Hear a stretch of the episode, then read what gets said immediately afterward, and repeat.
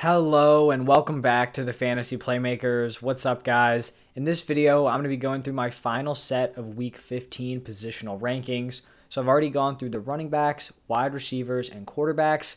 Now it's time to talk about my top 20 week 15 tight ends. And let's just get right into it. Starting off here with the tight end number one, it has got to be George Kittle. He is currently dealing with a little bit of a knee issue. He missed practice on Wednesday due to knee soreness. Hopefully, this is a situation where they're just getting him a little bit of rest. But after his last two performances, I don't really think we can put anyone above him. And it's not just one of these situations where it's kind of just chance that he's had these big games. There has been a major shift in this offense with Deebo Samuel acting more as a running back now. He's basically been totally removed from his receiving work, and that has opened things up big time for George Kittle. So I think if they continue to use Deebo Samuel in that way, George Kittle will continue to produce as the overall tight end one.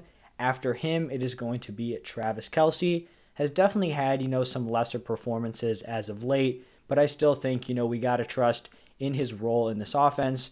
We know he's a top tier tight end, and obviously, you know, ranking him at number two shouldn't seem like an insult, but when he's been a locked in tight end one for the last like three, four years, it kind of does. So he's at number two. Then at number three, I have Mark Andrews. We don't really know what's going on with Lamar Jackson's injury. I would expect him to play, but even if he doesn't, I mean, we saw Lamar go out and Mark Andrews still put up monster numbers in week 14. Then I've got Rob Gronkowski here at number four. Ever since he came back from injury, the man has just been a straight up baller. He's seen eight plus targets in all four of those games since he's come back. They're going up against the Saints, you know, a decently tough defense but I still expect Rob Gronkowski to produce. After Gronk at number five, it is going to be Darren Waller, and he is still dealing with that knee injury. He was a non participant on Wednesday, hasn't really practiced since that injury occurred, and he's actually dealing with knee and back issues. So, not really looking great for him to play this Sunday, but if he does play, he's going to slide in here at number five. If he's fully healthy, I could totally see an argument for him above Gronk or Andrews, but that injury uncertainty does leave him here as the tight end number five.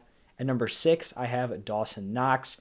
The man just continues to produce. Last four games, he's had three big performances. The one game he hasn't produced in was that crazy windy game against the Patriots. So I feel like we've got to give everyone in that offense a pass for that game. I mean, we saw the Patriots only throw the ball three times. Obviously, it was definitely affecting the Bills' passing attack. So Dawson Knox just continues to put up fantasy numbers, and I think he's established himself as a mid tier tight end one. After Knox, I have TJ Hockenson, and he is also dealing with some injuries. He has not practiced this week with a hand injury, so we don't really know if he's going to be good to go. Obviously, if he's out, you just take him out of the rankings, and you don't really want to deal with their backup tight end. If he does play, I think he's a solid, you know, mid tier tight end one option. Then I have Mike Gesicki here at number eight. He hasn't had some of those huge ceiling games that we saw earlier in the season, but this is a great matchup against the Jets. We have Tua playing at a much higher level as of late, so I think he could be a very strong play this week. At number nine, I have my guy Pat Freiermuth. He just continues to get into the end zone. It's a little bit concerning because when you're looking at his numbers compared to Kyle Pitts, who I have here at number 10, I mean, Pitts is blowing him out of the water in terms of yards, but Pat Freiermuth just keeps getting into the end zone. Kyle Pitts can't find the end zone. I think there's going to be some sort of correction moving forward. I mean, I would be shocked if Pitts finishes this season with only one touchdown. And I think the reason why I'm a little bit concerned about Kyle Pitts' touchdowns, and I'm not saying concerned like for the future, this is going to happen every single season, but just this rookie year, is that in this Falcons offense, we have seen top weapons struggle to get into the end zone. Julio Jones was never a guy who was scoring double digit touchdowns. Even when you're looking at his volume and opportunities, he probably should have been. So I'm just going to keep riding the hot hand here with Pat Freiermuth, but there could be a little bit of a shift if Kyle Pitts can finally get into the end zone. I have Dallas Goedert here at number 11, coming off of a massive game before their bye week. But we have to remember that was with Gardner Minshew at quarterback. That was not with Jalen Hurts. Jalen Hurts has been struggling in the past game, so I'm not going to be jumping on the Dallas Goedert bandwagon just yet. And then at number 12, I have his former teammate, Zach Ertz. He's always going to be hovering in this lower tier tight end one range, but he did actually get some decent news for his fantasy value. Obviously, it's bad news overall that DeAndre Hopkins is going to be out for the rest of the regular season. But for Zach Ertz, I feel like this is just going to lead to more opportunities for him on a high powered offense. Now that we're kind of getting into the higher end tight end twos, I'm going to start it off with Dalton Schultz here at 13. I think almost every single week I'm just a little bit lower on Schultz than consensus. And I think it's just because when you have all these weapons together, I just don't trust the overall volume that Schultz will see on a week to week basis. I mean, when you have Gallup, Cooper, and CeeDee Lamb all super involved, I'm not sure that Schultz can provide you that nice floor for week to week fantasy production, but he's still someone who's in the same tier. I mean, honestly, you could probably make an entire tier from Freiermuth at number 9 to Dalton Schultz here at 13. So, you know, there's just a little bit of room in between these players. It's not like he's just being dropped super low. They're all pretty close together. After Schultz, this is where I don't get super comfortable at the tight end position, and it is Tyler Higbee here at 14. You know, I don't love him in my lineups, but he's got a decent matchup against the Seahawks. He's a tight end on a high scoring team. And obviously, this is assuming he gets off the COVID list. Don't really know what's going on with that whole situation. COVID has hit the NFL super hard the last few days, as we can see here at number 15 with David Njoku. When I'm recording this, he is still currently on the COVID list from last week. But then earlier this week, we saw the other tight end, Austin Hooper, go on the COVID list.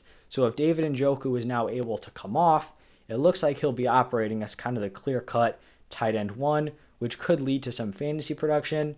Obviously, you know, their entire roster has just been destroyed by the COVID list, so I'm not super confident in the product they're going to be putting out on the field. But I mean, a tight end one on a decent offense is definitely someone just to keep your eye on. I have Noah Fant here at 16. I go through this spiel every single week. Very talented player, has the skill of someone who could be a mid tier tight end one on the right offense. Unfortunately, this Broncos passing attack is just not going to get it done. So he slots in here as like a high to mid tier tight end two. At number 17, I have Cole Kmet. I just don't trust him with both Allen Robinson and Darnell Mooney healthy. At number 18, I have Tyler Conklin, and he was someone who I thought would have a little bit of a bigger role once Adam Thielen went down. We didn't really see it in the first game without Thielen, but who knows? You know, maybe he sees an uptick in volume here in week 15. Then I have Gerald Everett at 19. Continues to be a factor with the Seahawks, just hasn't broken through with that consistency. And then the final player in my rankings, here at number 20, it's going to be Hunter Henry, someone who saw a lot of touchdown upside early in the season, hasn't really come through the last few weeks. And when you're only relying on touchdowns, it makes it very hard to trust you in fantasy lineups, especially on an offense that's probably not going to throw for an absurd amount of touchdowns. But that is going to wrap it up for my top 20 week 15 tight ends. If you enjoyed the content, do me a favor, hit that like button and subscribe to the channel. Also, if you like this video, go check out my running back, wide receiver, and quarterback rankings. Thank you for stopping by, and I'll see you in the next one.